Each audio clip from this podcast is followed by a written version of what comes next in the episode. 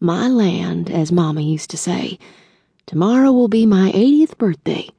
It's almost 18 years since Sailor was killed in a car wreck when that dumb boy in an Apache pickup cut in front of him from the shoulder of the road and Sail was headed on to the Huey P. Long Bridge. All these years, and I still can't believe it. Now I walk in the imagination of my heart, as spake Jeremiah. Might as well take the time I have left to me on the planet to set down best I can my last thoughts while I'm able.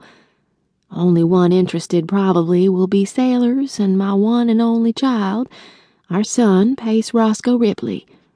Pace is 58, hard to believe. These days, Pace is in N.O., rebuilding that city after Hurricane Katrina near about totaled it. He got himself a little construction outfit over in Metairie, so I don't see him much as I'd like.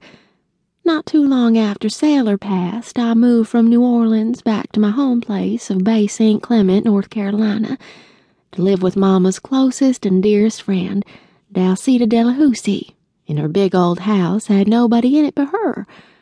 We got along great for about ten years. Then at 92, she fell off a kitchen stool while she was peeling an apple, broke her hip, and had to stay at the Hattie McDaniel Home for Women of a certain age. Dal lasted close on a year there before the Lord called her. I wonder, did he hear her last words to me? Lula, there ain't no beast so fierce as a proven woman. I've been puzzling over this since Dal said it and I don't guess I got it figured out yet what she exactly meant.